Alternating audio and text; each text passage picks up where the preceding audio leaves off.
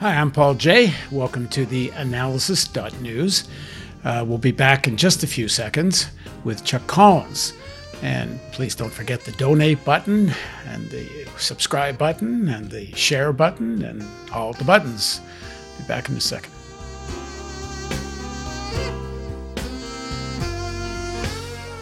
In his book, The Wealth Hoarders How Billionaires Pay Millions to Hide Trillions, Chuck Collins writes Powerful corporate interests benefit from weak local government and badly enforced consumer protection laws and enforcement. Their efforts to block the creation of Consumer Financial Protection Bureau and their ongoing campaign to defund and weaken the agency are an indication of how the odds are stacked against the non wealthy. The pro wealthy tilt to our political system has enabled the wealth defense industry to gain power in its efforts to hoard and hide their clients' wealth. As a result, it becomes a parasitical appendage on the real productive economy, extracting rents and fees, not just from the wealthy, but also from enterprising sectors of the economy. Chuck Collins inherited a hefty fortune himself and was offered a place to slurp from the money river, as he calls it. Okay, you're going to find out what that's about in a minute. Instead, he decided to give much of the principal of his fortune, not just the interest, away. That, by the way, I learned is a cardinal sin amongst the wealthy, as the meaning of life itself is defined by passing on wealth to future generations. Now, joining us is Chuck Collins. He's the director of the program on inequality and the common good at the Institute for Policy Studies, where he co edits inequality.org. His new book is The Wealth Hoarders How Billionaires Pay Millions to Hide Trillions. He's a founding board member of Patriotic Millionaires. Thanks very much, Chuck. Paul, thank you for having me. All right. So, so what is the Money River? And uh, tell us the story of how you uh, were invited to come uh, t- find your place on its banks and start slurping. well, I owe a debt to Kurt Vonnegut, whose one of his earliest novels, God Bless You, uh, Mr. Rosewater was sort of about a an heir to a wealthy f- dynastic fortune in Indiana who created sort of a one man uh, fire and rescue squad, and uh, he he kind of had this perspective that he explained to one of his relatives that look. It's not that I'm smart or that I did anything in particular. I was just born by the banks of the Money River. I learned how to go down and slurp, you know, benefit from that flow of money.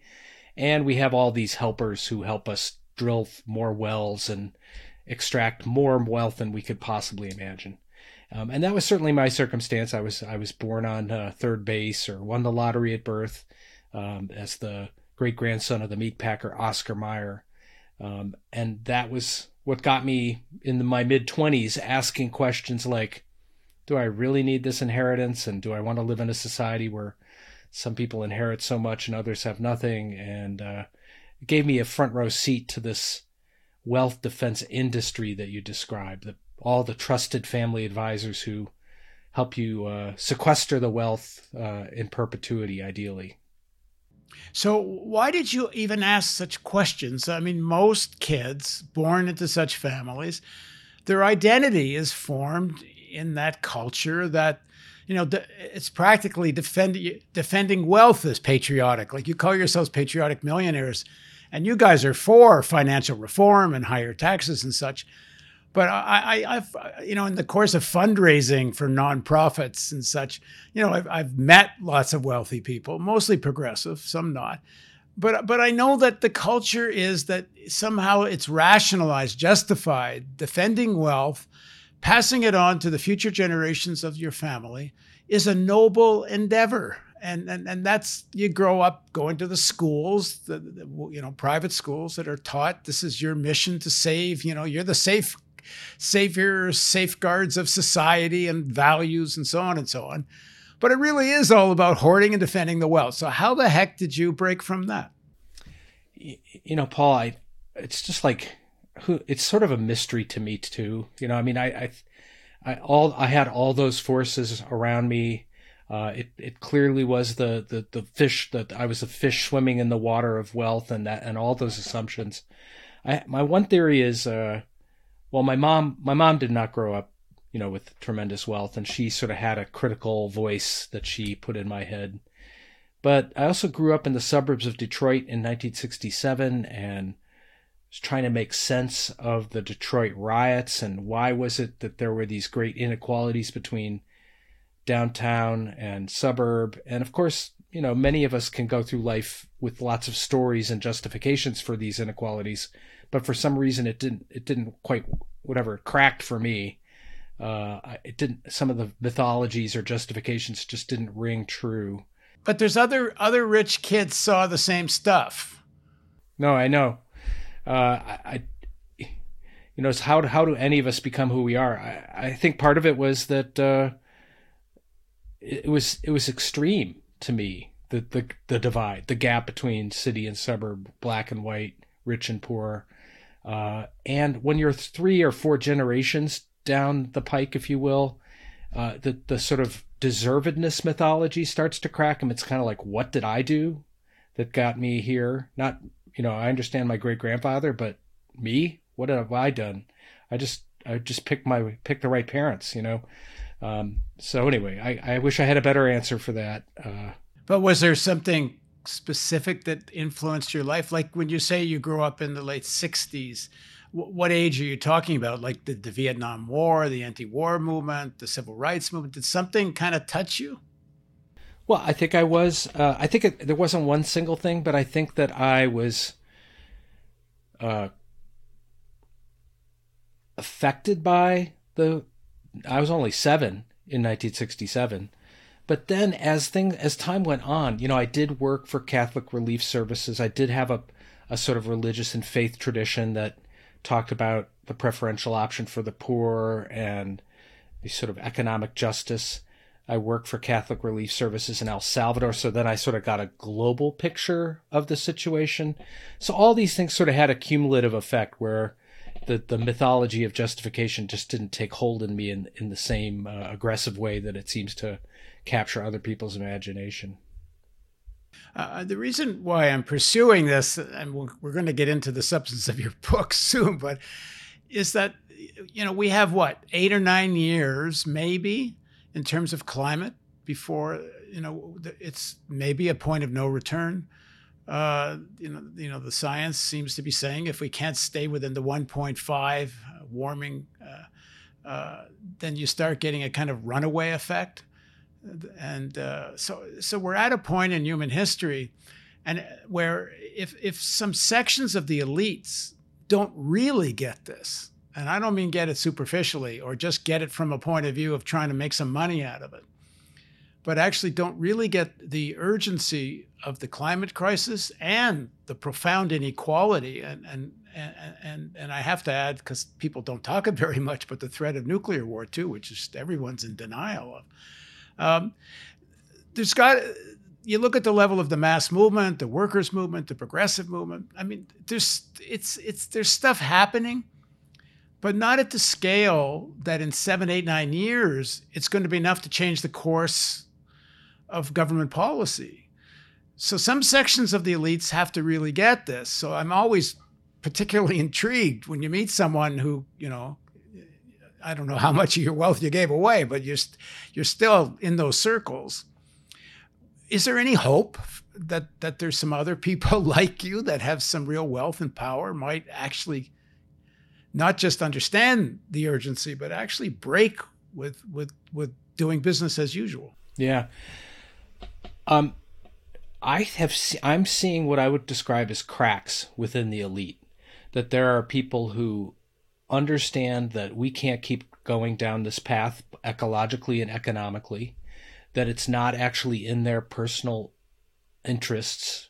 Uh, that that extreme inequality undermines healthy democratic societies, will undermine the economy, and that are they're locking us into our inability to respond to the ecological crisis. So I, I also share all of that, and I see people kind of waking up, not enough, not fast enough, but I do see, uh, particularly a younger under thirty five generation, very much questioning, you know, the the privileges and prerogatives, uh, saying things like, "Look, I want to um, distribute my money."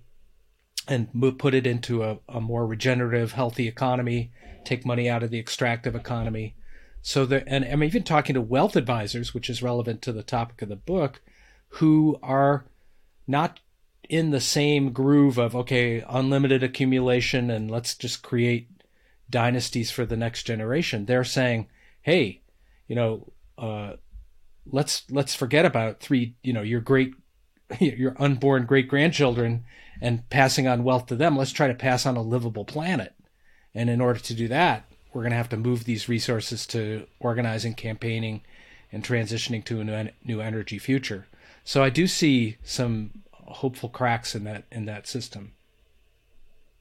Yeah, I mean, I wrote a piece about BlackRock, uh, the big asset manager, and a lot of very wealthy people have their money in BlackRock. It gets invested for them on these index funds. And uh, Larry Fink, who's the head of BlackRock, said, you know, our, our primary responsibility is to defend the assets of our investors.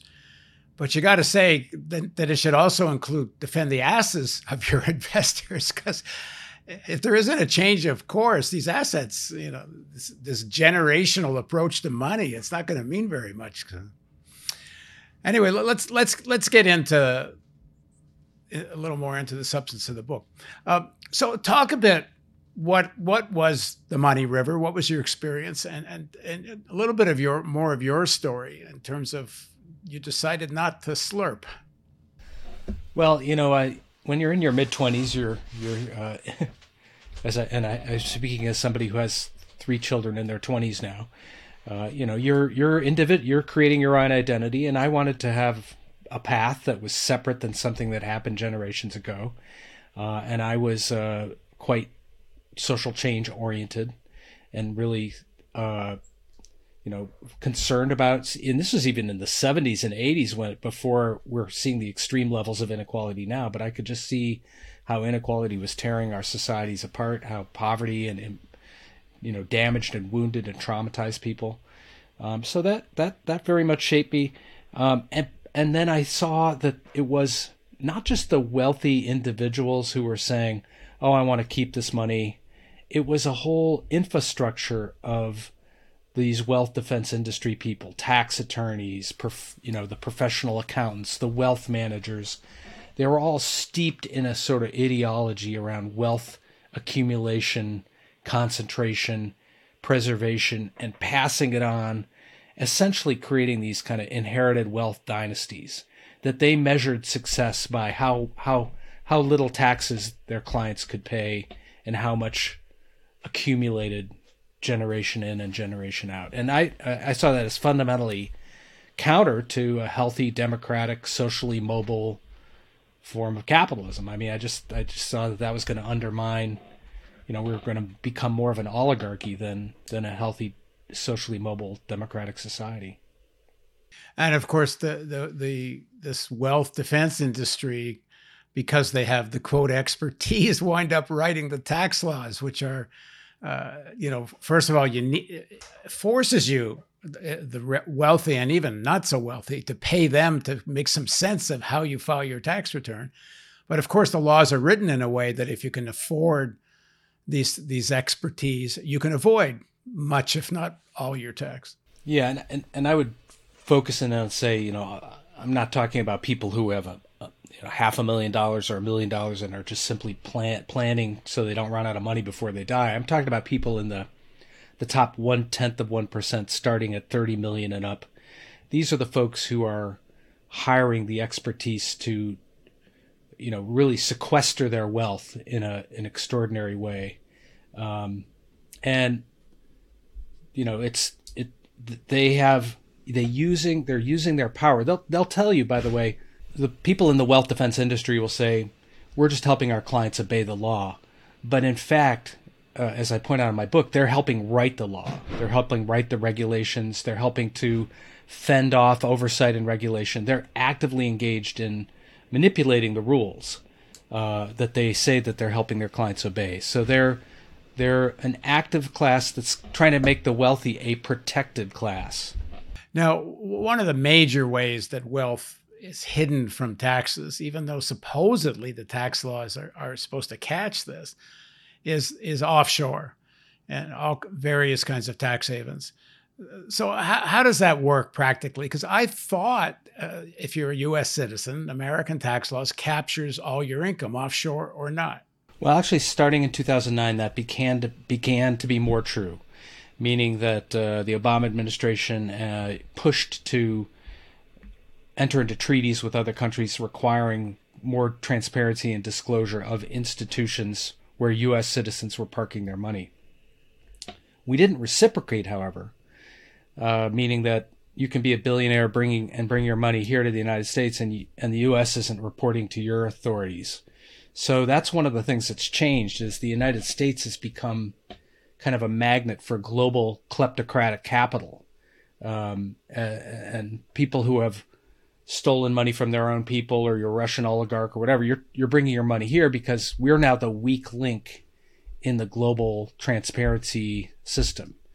Um, and so, the, and and then that's one of the reasons why I think you're starting to see more luxury real estate owned by international interests, more land purchases by international wealth, people buying up art and other asset classes. The wealthy around the world are looking to park their money in the United States because we're a, stable, regulated marketplace, um, and it's a good place to hide your wealth. So, in fact, they're avoiding taxes in their home countries because the U.S. doesn't cooperate with those countries. But but to what extent uh, has it gotten more difficult for the well American wealthy to use tax havens? I, I mean, I guess the, the, the Panama Papers and, and what that involved was that that was essentially illegal parking of money offshore, and and and is a lot of this actually illegal? And how in your book, uh, the offshore it talks about trillions of dollars being uh, hidden offshore. The Panama Papers, which came out like six years, five years ago, um, really were focused on shell companies and the role of anonymous shell corporations that were parked in different places of the world, and it really shook up primarily European powers. Uh, a number of governments leaders had to resign. The president of Iceland, David Cameron, the prime minister of the UK, they were all implicated in the Panama Papers whereas U.S. wealthy folks were less implicated. Part of what's going on is the super rich in the United States are keep finding ways to keep their money onshore using shell companies and trusts and other devices. So there, there, there's less need to go offshore. Some of what they can do to sequester and hide money, they can do here onshore. And in terms of the question of whether it's legal or not, it's all kind of skirting and dancing along the law.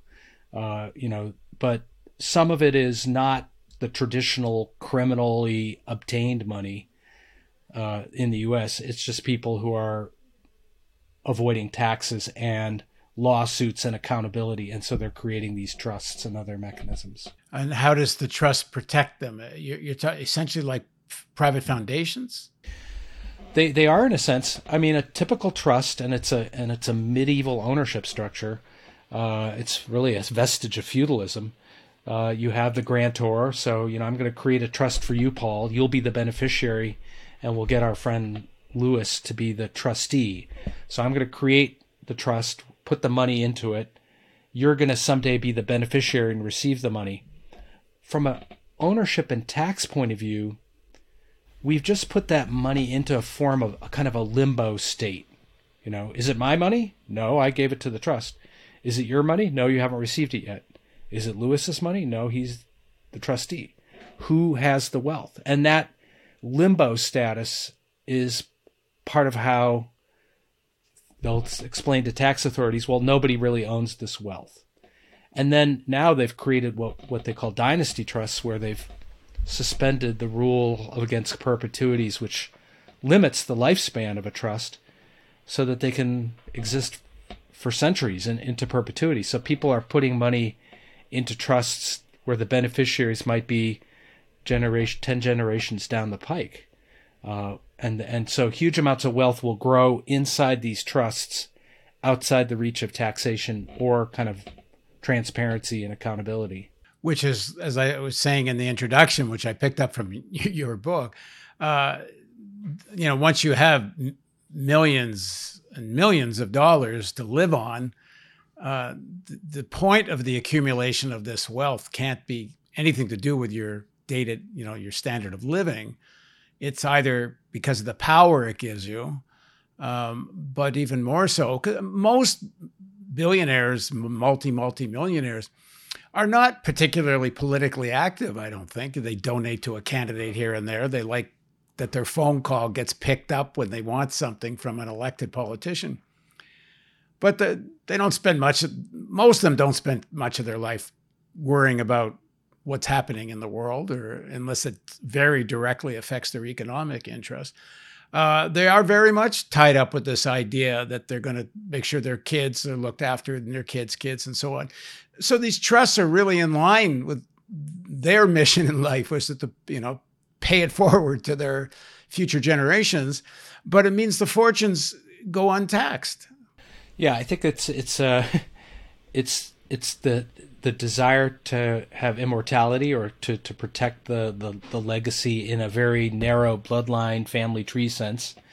Um, and in order to do that, uh, you want to pay as little taxes as possible. You want to avoid transfer taxes like the estate tax, gift taxes, generation skipping taxes. These are all taxes that these trusts are are very specifically designed to sort of circumvent and without that, you are seeing essentially dynastic accumulations, and they become a form of power.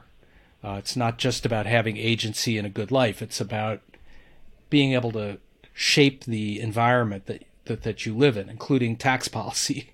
Um, so it's a form of power that, that is counter to you know having a society that where you know in a healthy democratic society with a fair tax system wealth wealthy dynastic families would go from shirt sleeves to shirt sleeves in three or four generations, right? The whole idea being, you know, one generation maybe creates a, a useful something, whether it's baloney or MS DOS or whatever. Four generations from now, because because you've had children, because you've been paying your taxes, maybe because you're sharing your money through charity, the money is dispersed that's sort of the natural order of things in a democratic society with a functioning tax system.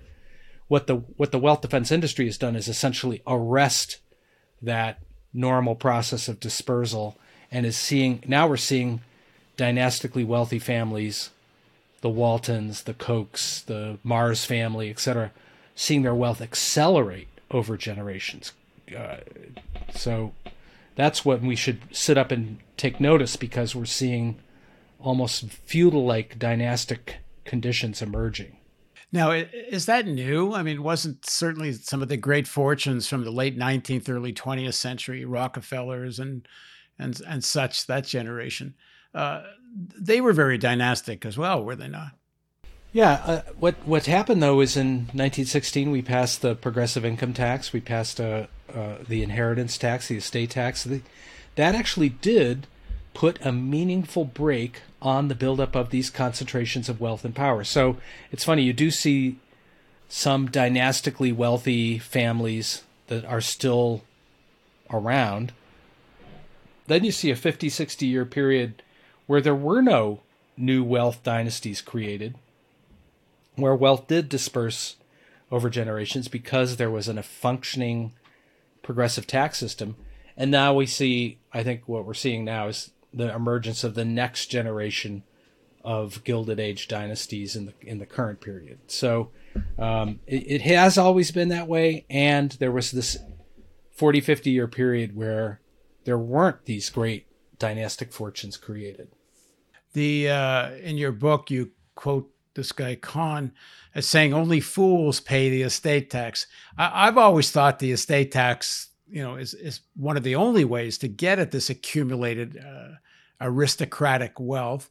Um, but some people, even you know, on the left, uh, liberal economists say it, it doesn't really work because they f- find so many ways out of paying it. I mean, what, what, where are we at now with the estate tax? And is there a way to have an effective estate tax? Well, uh, it's a really good question, and, and actually, I sort of cut my political teeth in 1999 when George W. Bush campaigned on eliminate the death tax, and he did a whole campaign to eliminate the estate tax. And I was organizing wealthy people to defend the estate tax, and I got a call from this guy, Bill Gates Sr., the father of the founder of Microsoft. And I thought it was a crank call, you know.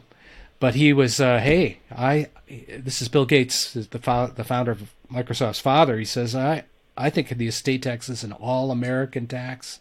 It's how we defend meritocratic social mobility. You know, I'm willing to help with this campaign. And he and I, and, you know, lots of others work to defend the estate tax. What happened is it's become more porous. It's become, first, they've raised the wealth exemptions up. So today, the, the, the tax exempts your, the first eleven and a half million dollars of wealth, or about twenty three million for a couple. So the exemption is for high up. That's that's actually not a problem. The problem is primarily that people are using these aggressive planning techniques so that only morons pay the estate tax, meaning only people who are not hiring professionals and creating these trusts. Um, I now think we need to retain the estate tax, close down some of these loopholes, and look at, at adding an inheritance tax where taxes also are levied on the recipients of big inheritances. Let's say if you know you receive two million dollars untaxed, but above that you start to pay some form of tax on inherited wealth, just like another form of income. Um, I, I, think you we need to do both those things because there's now so much wealth that's been put outside the reach of the estate tax that the way to capture that is now when it comes to the beneficiaries. Yeah, I, I once did a uh, wrote an article uh, about during the uh, protests in Wisconsin when they uh, occupied the buildings in Ma- in Madison, and and I looked at the the uh, Wisconsin deficit and the state debt, and I looked at if you went back to 1990 levels of estate taxes, um, and you assume that there'd be a certain amount of avoidance through various kinds of loopholes. But in terms of the actual money that could have been raised at 1990 level estate taxes, just from the people on the Forbes billionaire list who live in Wisconsin, which was like, I think, seven or eight, just those fortunes, uh, you would have paid off the entire debt of Wisconsin, the deficit and the entire debt. Uh, of course, now with I think Wisconsin doesn't even have an estate tax anymore. Many many states have dropped it completely, um, and uh, but uh, th- there seems to be a, a, lack of wanting to focus on that. As and I, I, I, even amongst, as I say, some progressives, which they say no, just focus on income, but then you don't you don't get where the real money is. Well, I, I completely agree, and actually, I do I do think there is more appetite for looking at the wealth side of the equation. I mean, I think Senator Elizabeth Warren's proposal to levy an annual wealth tax uh, is wildly popular. You know, it's you know wealth over 50 million, you start to pay a two percent annual tax. When you hit a billion, you pay three percent. Uh, it raises, you know, it's three trillion dollars over 10 years. I mean, it's like 60, 70 percent of voters, including Republicans and Independents, all like this idea. So I think people understand income, yes, there are great income inequalities, but the real deep entrenched inequalities now are in wealth and assets. You know, you have like 40% of US households that have like zero or like very little financial reserves. And then you have billionaires who've seen their wealth go up during the pandemic by 1.6 trillion dollars, you know, in 14 months. So more I think people are getting schooled in the power and importance of taxing wealth, and that that's going to be a key ingredient in how we how we pay for some of the stuff that we need to do. Is part of the problem of getting such laws. And I, I, just want to say again, there were such laws after World War II. Uh, what was that? State tax uh, during Eisenhower years was like ninety percent or something. It was it was steeply progressive. Um, in under FDR, 1936-37, they raised the estate tax up into the ninety percentile.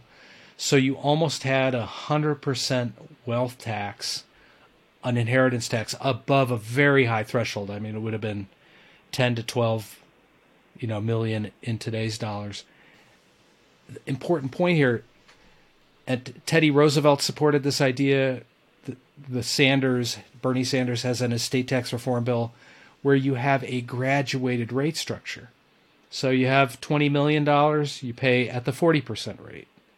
Uh, any any wealth over twenty million, you pay a forty percent estate tax. But that you step it up to sixty percent, seventy percent when you're talking about a billion dollars.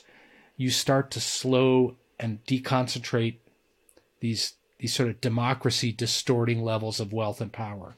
And that was one of the purposes, always one of the purposes of the estate tax. It wasn't just about revenue; it was about decent, de, you know, deconcentrating wealth and power. Yeah, I, I know. I've talked to uh, you know right wing libertarians who we probably disagree on many many things. Sometimes we agree on foreign policy things, but but some of them do uh, support the wealth tax. That this is you know the same thing point you're making that if you want any form of democracy, you can't have an aristocracy. And you wind up with that when you have this great inherited wealth. But, but as part of the reason this discussion doesn't get more prominence is that this wealth defense industry you're talking about, the individuals, the lawyers, the accountants, and all the rest, are also to a large extent the people who are the bundlers of political funding for the parties. And so they have an inordinate direct connection to the uh, uh, whole political process, and their big mission is defend the wealth. Paul, you said it perfectly. I mean, to understand, this is a class. They are not as wealthy as their clients. They're not oligarchs, but they align themselves with their interests and they use their considerable networks and power. I mean, think about the trust and estate a section of the American Bar Association or the family office industry in the United States with two to 3,000 family offices, or, you know, accounting groups and other sort of wealth management networks. These folks use their power to fend off oversight and to protect their clients' interests. So it's not just a couple, you know, it's not just 700 billionaires. It's 90, $100,000 of professional people in the top five to ten percent of incomes who use their their clout to advance those interests. You, you said hundred thousand dollars. You meant hundred thousand. I'm sorry, hundred thousand professionals, and that's professionals. that's that's just helping wealthy individuals. There's a whole other group uh, overlapping, but but uh, a larger group that work with uh, a couple, say let's say a couple hundred transnational corporations on their tax shenanigans uh, so now we're now we're probably talking 200 to 300,000 people who get up every morning and help the biggest corporations and the richest people in the society uh, hoard their wealth uh, in perpetuity. It's like lawyers who defend the mafia. They can justify it to themselves that everyone deserves a fair trial, so I can make my living defending the mafia. These guys say, well, they're following the law, so I can help them preserve their wealth, even if it's destroying society and the planet. Okay, here, eh, eh, eh, just to show you how much I am not in that class. I never heard of such a thing called a family office until I started reading your book. What is a family office? A family office is, uh, and, and, many people during the pandemic think, "Oh yeah, I got a family office now. Uh, you know, I'm working, I'm yeah, telecommuting over here." I said, "No, no, exactly, no, no. Yeah. That's it's very different.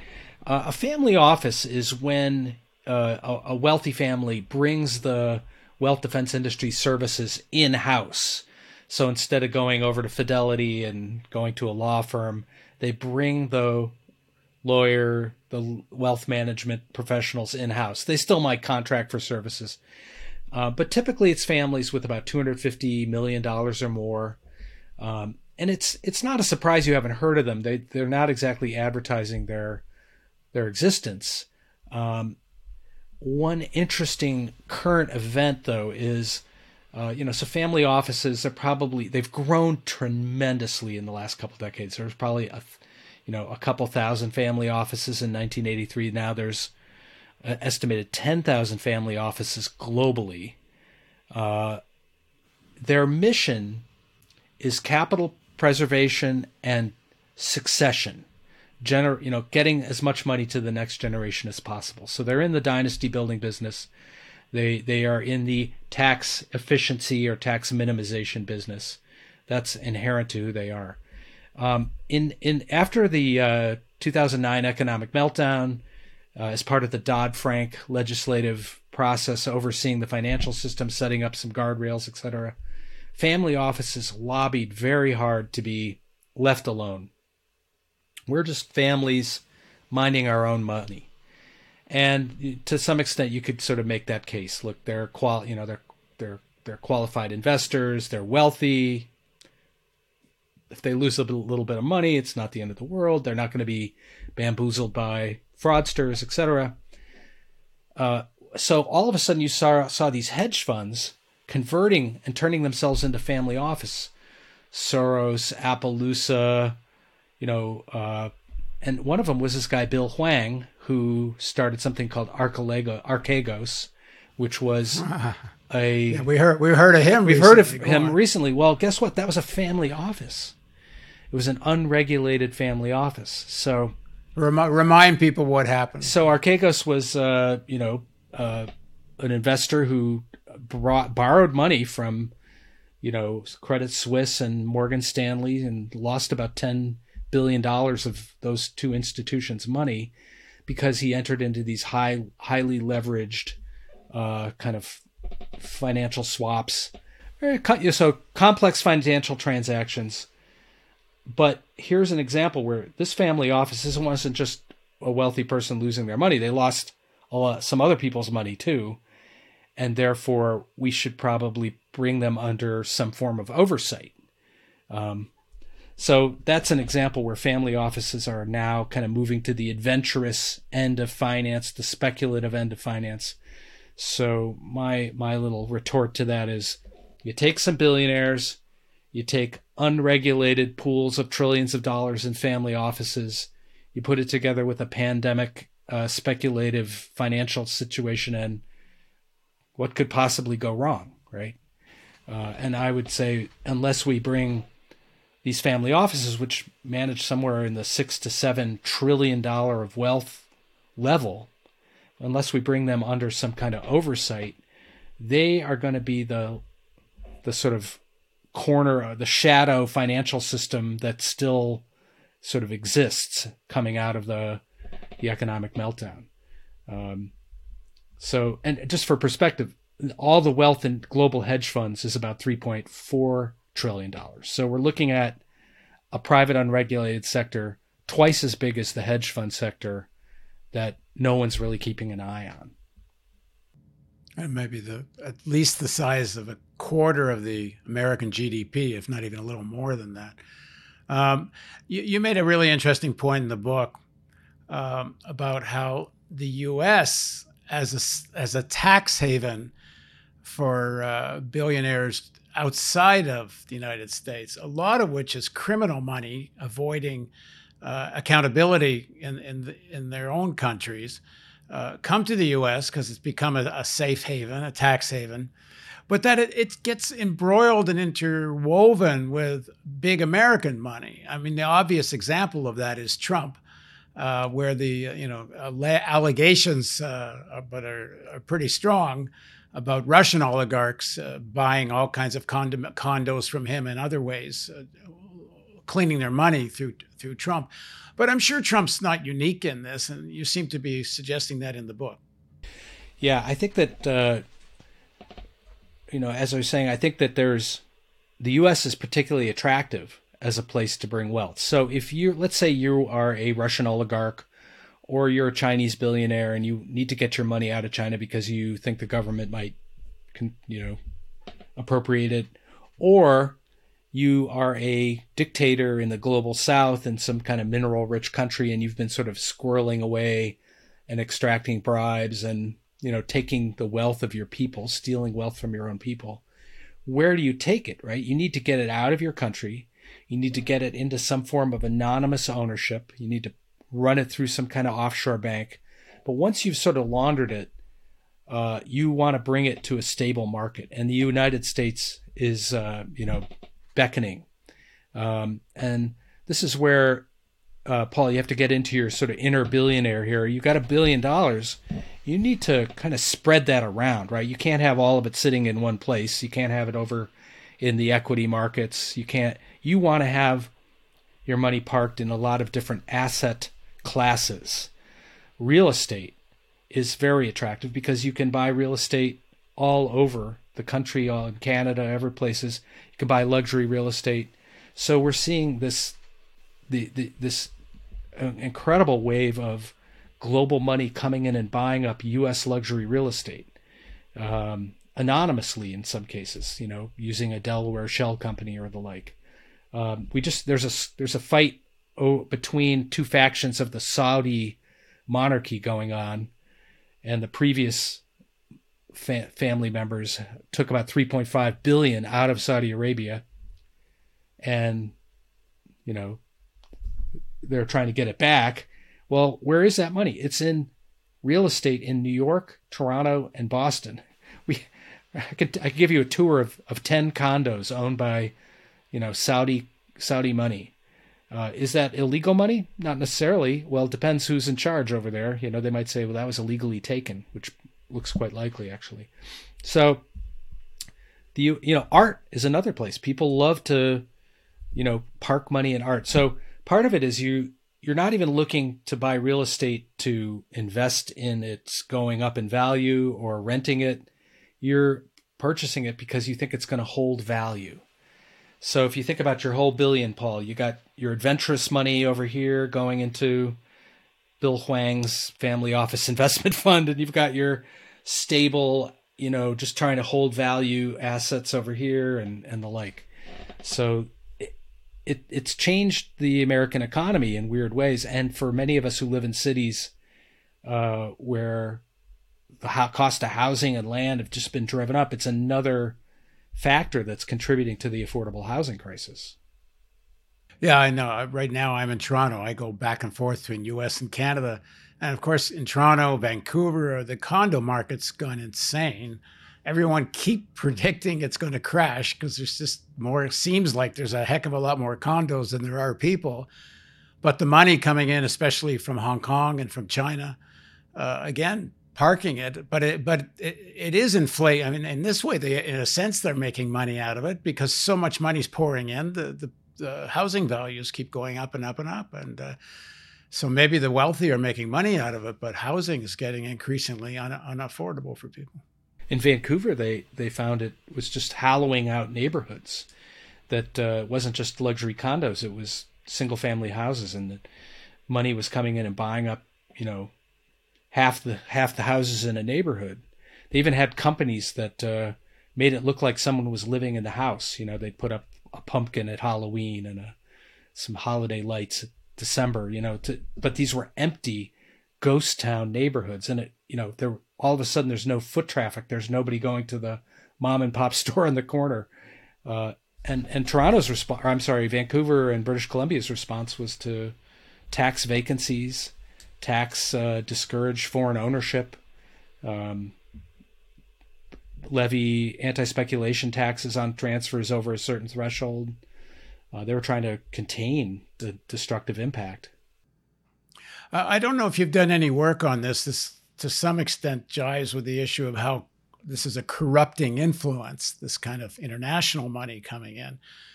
Uh, but but there's a, a, section of the mafia uh, I, I, don't remember its name right now, but it's uh, it's originally came from Calabria, I guess, uh, southern Italy, um, and uh, it's actually now headquartered in Toronto. The, the, the family leaders are here, and according to a few news reports, uh, the family's global operations are generating sixty billion dollars a year. Um, and uh, in the article, I, believe it might have been Reuters article, but at any rate, it, more money than the it, they're making more profit than McDonald's and Deutsche Bank put together. Where's all that money going? Obviously, not getting taxed, but but are some of the same tax avoidance structures creating money laundering opportunities? Yeah, I mean the you know the money is not sitting on some little Caribbean island. It is in active markets uh, it's in real property. It's in art, jewelry, other forms of cryptocurrency now. Uh, all you know, it's it's spread over a lot of probably nation states and markets. Um, and you know, when you have that level of wealth, you are taking portions of it and putting it into the the casino.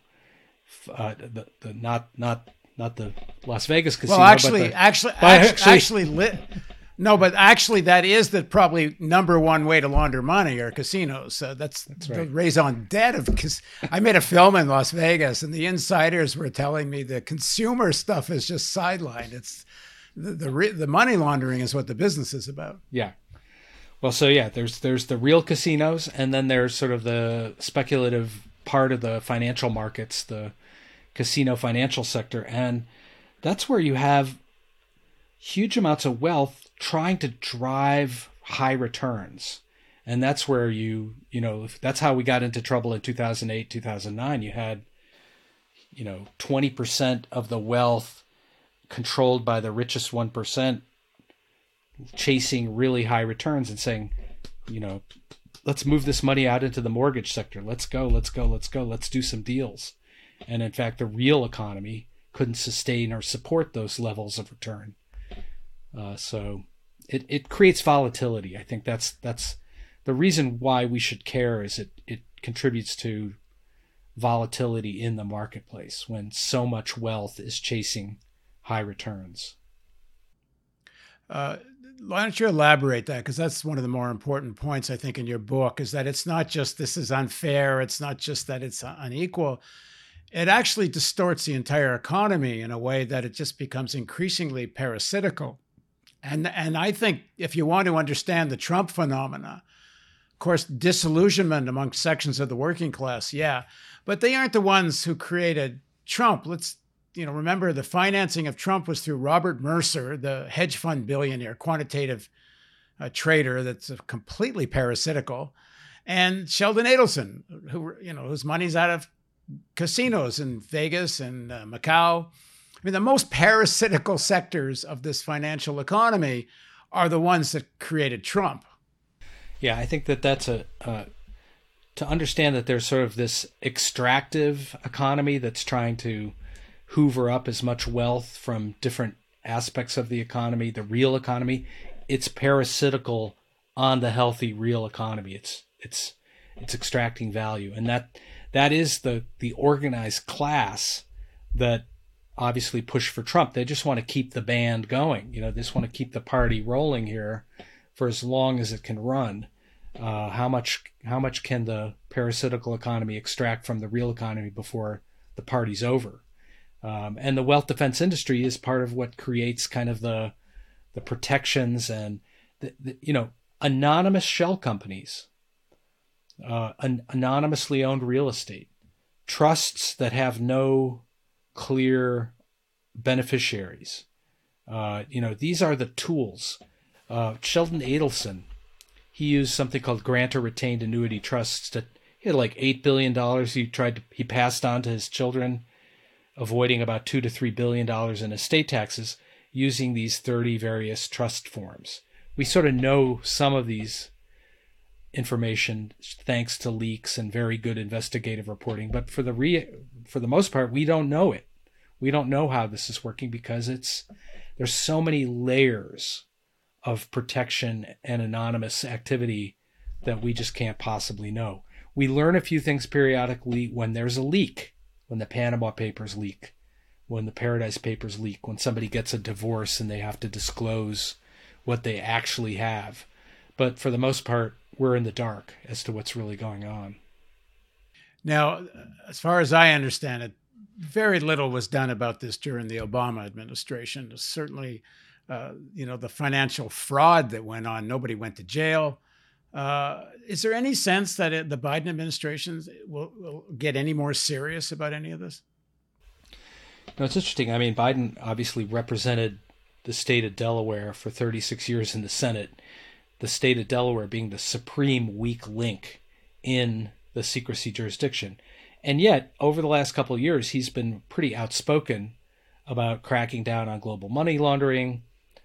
Uh, I think that there's there are people in the administration who are really trying to rebuild the oversight capacity of the Internal Revenue Service and of the Treasury Department and the Securities Exchange Commission. They understand that the oversight, the cops on the beat, have been depleted.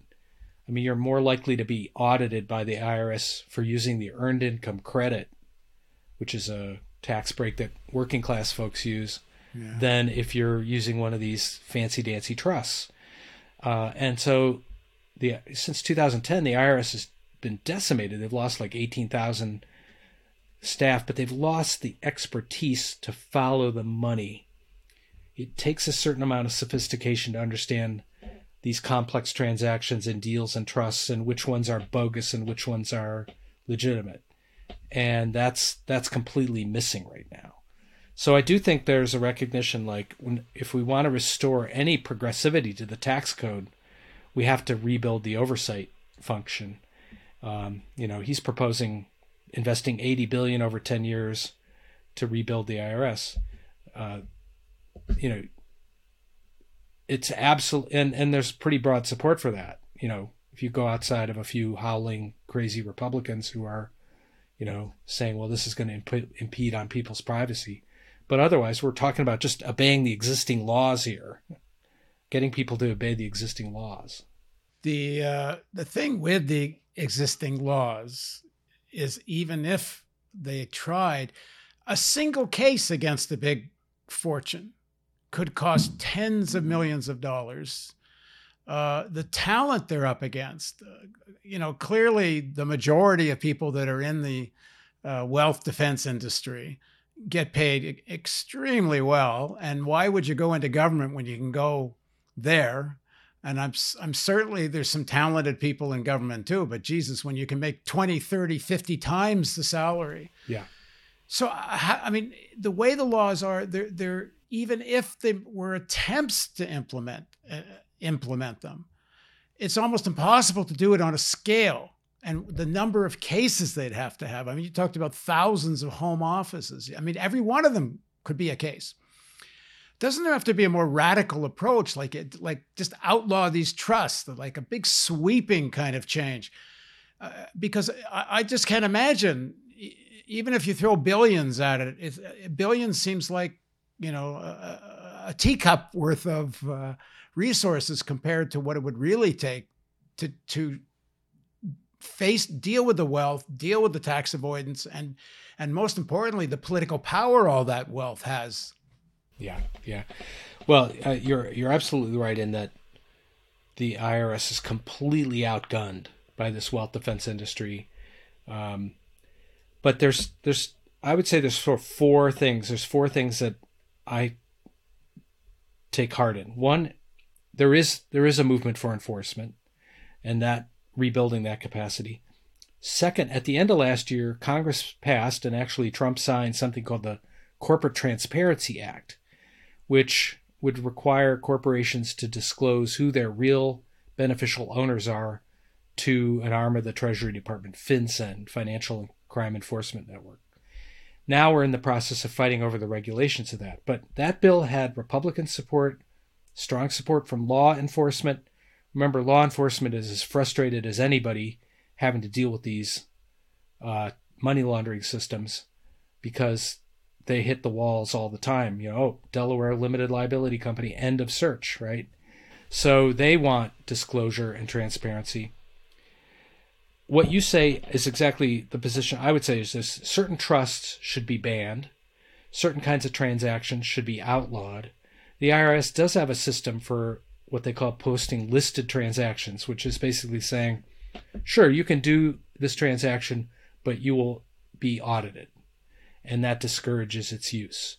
Um, and if we, you know, Senator Bernie Sanders, as part of the um, his estate tax reform bill, has a bunch of these provisions to shut down some of these uh, shell games. Um, how did that happen?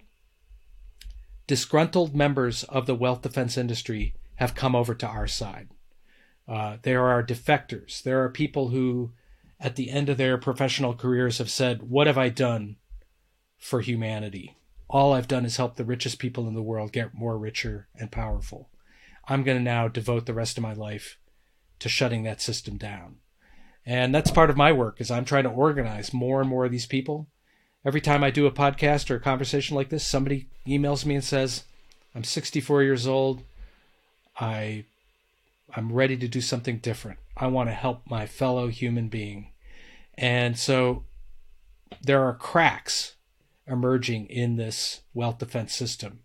We're even getting rich people to tell their advisors, stop the games. Stop it. I'm, I, I, I need to pay my fair share of taxes. Stop creating these tax dodges.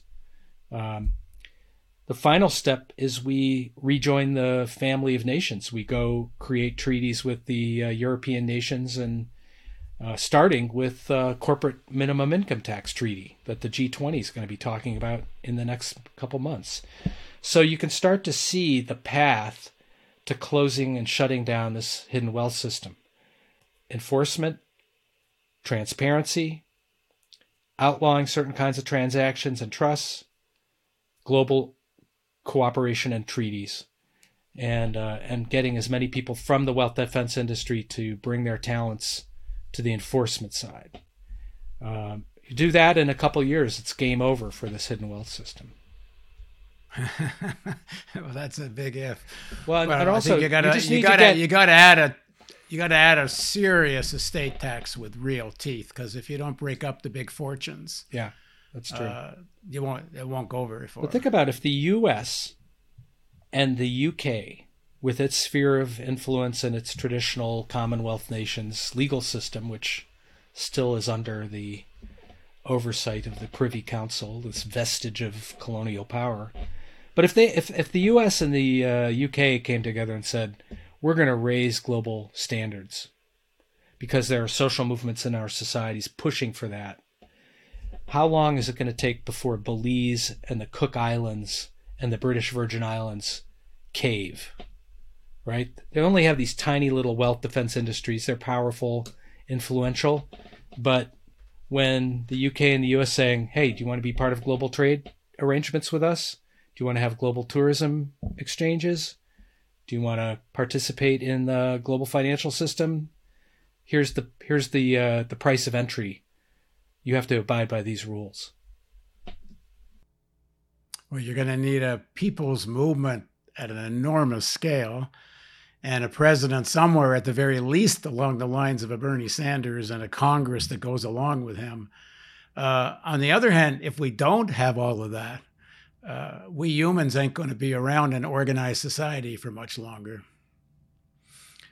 Yeah, I mean, I think you know, play out the current trajectory of both inequality and and ecological catastrophe.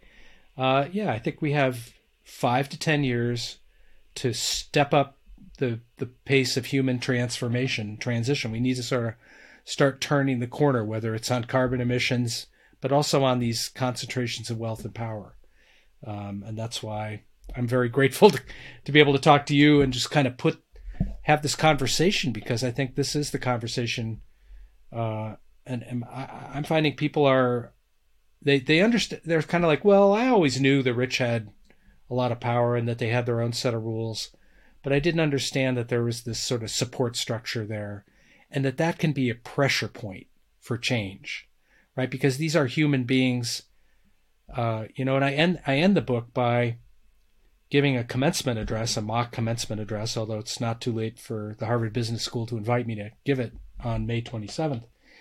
But I give a talk to younger people who are very skilled, have all kinds of options in terms of what their careers are.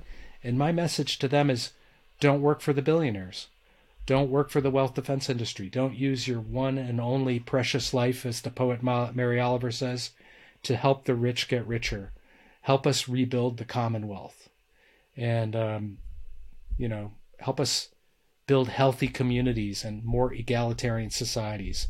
Don't use your talents to help the wealth hoarders sequester more. Uh, and I'm I find younger people are very receptive to that and are very much rethinking their vocation when it comes to this work.